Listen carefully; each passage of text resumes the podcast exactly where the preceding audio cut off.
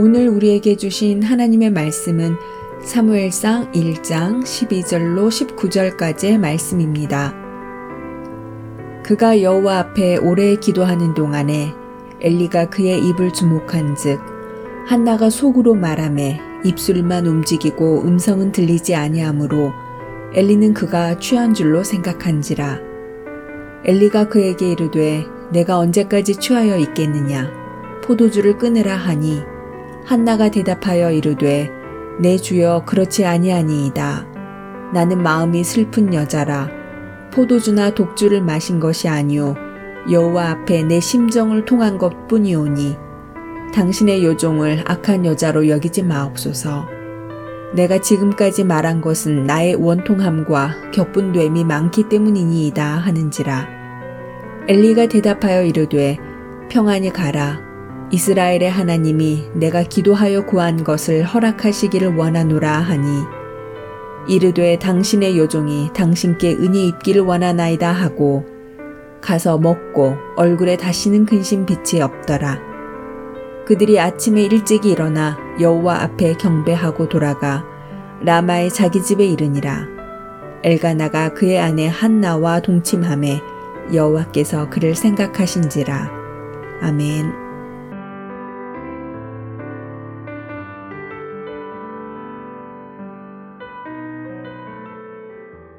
사무엘상의 말씀을 통하여 하나님께서 주시는 말씀을 묵상하는 시간입니다.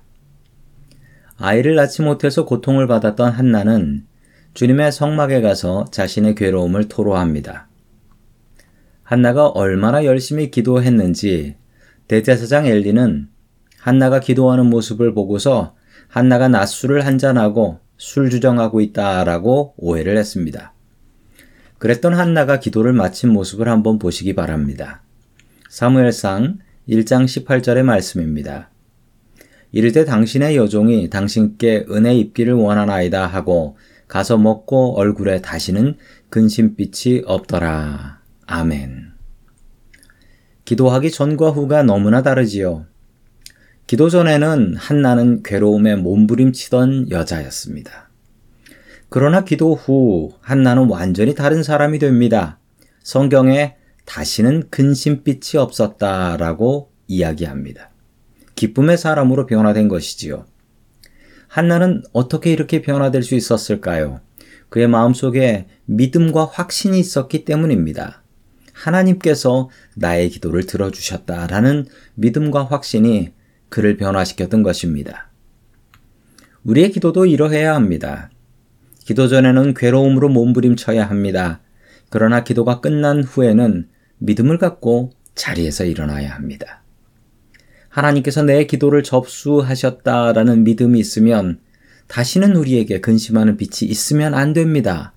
근심하는 빛이 있다는 것은 우리가 하나님을 그만큼 믿지 못한다는 증거 아니겠습니까? 믿음을 가지고 기도하십시오. 하나님께서는 우리의 기도를 들으십니다. 우리가 기도하면 우리의 기도는 하나님께 접수가 됩니다. 우리가 기도하면 하나님께서 우리를 기억하십니다. 마음의 근심의 폭풍이 몰아칠 때 이 일을 누구하고 이야기할까 사람을 찾지 마십시오. 한나처럼 주님께 무릎 꿇고 기도하는 사람 되십시오. 그리고 기도 후에는 한나처럼 왕처럼 일어날 수 있는 저와 성도 여러분들 될 수 있기를 주의 이름으로 간절히 축원합니다.